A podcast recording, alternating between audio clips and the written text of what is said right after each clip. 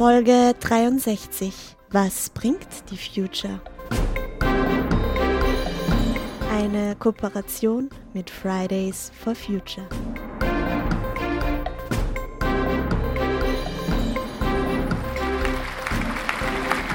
Willkommen zurück zu Fridays vorm Fernseher. Vielen Dank fürs Dranbleiben.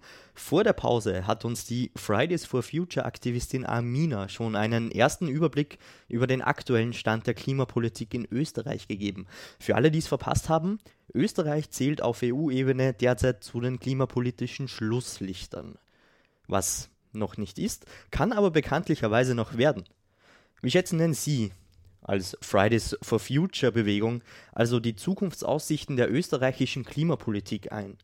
Sehen Sie sozusagen ein Licht am Ende des Lobautunnels? Also im Regierungsprogramm steht drin, dass wir im Jahr 2040 klimaneutral werden wollen. Ähm, bis jetzt sehen wir davon noch gar nichts. Also das Versprechen ist in meinen Augen noch nicht umgesetzt und da muss sich noch einiges ändern, damit wir dahin kommen, wo wir möchten. Ähm, dafür braucht es nämlich ein Wirtschafts- und Sozial ein Sozialsystem, das verändert wird und komplett um, um 180 Grad gedreht wird. Ähm, und das betrifft aber nicht nur das Klimaschutzministerium, das betrifft alle Ministerien. Wir sitzen alle im selben Boot und wir brauchen jetzt alle Menschen zusammen, die eine Veränderung herbeiführen, weil es hängt unser aller Zukunft daran und es reicht jetzt nicht nur, wenn ein gezieltes Ministerium da etwas verändert oder irgendwie eingreift.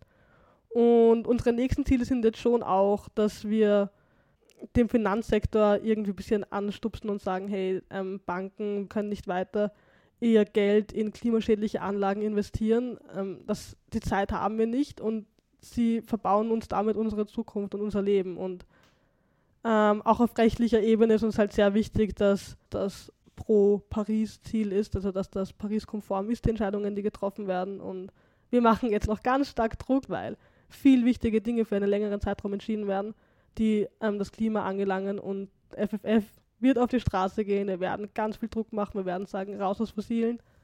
Ähm, das Fördern weiterer Großprojekte, das funktioniert nicht auf Dauer. Nun, du hast da ja jetzt eben schon bereits ein paar Aspekte angeschnitten, aber bitte nun ganz konkret, was sollte denn die Politik laut Fridays for Future für den Klimaschutz tun? Was sind eure konstruktiven Vorschläge also? Dafür auch ein herzliches Willkommen an eine weitere Fridays for Future Aktivistin, Norina, die mir hoffentlich diese Frage nun beantworten kann. Wir arbeiten Forderungen aus, ähm, die wir an die Politiker und Politikerinnen richten, äh, je nachdem, wie sie sozusagen die Umweltpolitik führen. Also wenn sie wenig machen, dann sind unsere Forderungen sozusagen höher. Ähm, und das heißt, ähm, wir haben vorformulierte Ziele und dazu gehören beispielsweise äh, die sofortige Verankerung von Klimaschutz in der Verfassung als ein Ziel. Ähm, weiter mit, der, dass wir eine ökosoziale Steuerreform einführen wollen, das heißt die Besteuerung äh, von Treibhausgasen. Ähm, den Ausstieg aus Öl, Kohle und Gas, das wollen wir bis 2030 erreichen. Und natürlich auch noch zu den Treibhausgasen selbst, also zu den Emissionen. Ähm, bis 2025 wollen oder fordern wir, dass Österreich ähm, 50 Prozent ähm, hinuntergeht im Vergleich zu 2005 und dass wir 2030 schon netto null sind.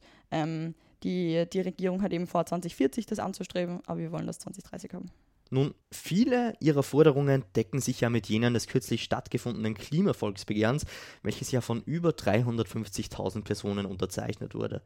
Die Forderungen müssen daher im Nationalrat behandelt werden.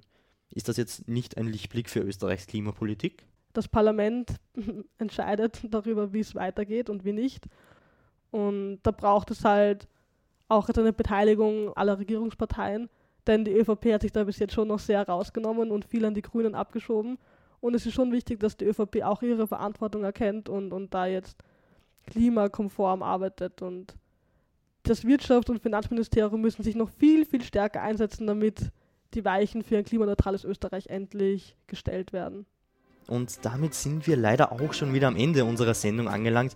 Nochmals ein herzliches Dankeschön an Amina und auch an Norina von der Fridays for Future Bewegung und natürlich auch an Sie. Vielen herzlichen Dank fürs Einschalten und bis zum nächsten Mal. 5 Minuten Climate Chance.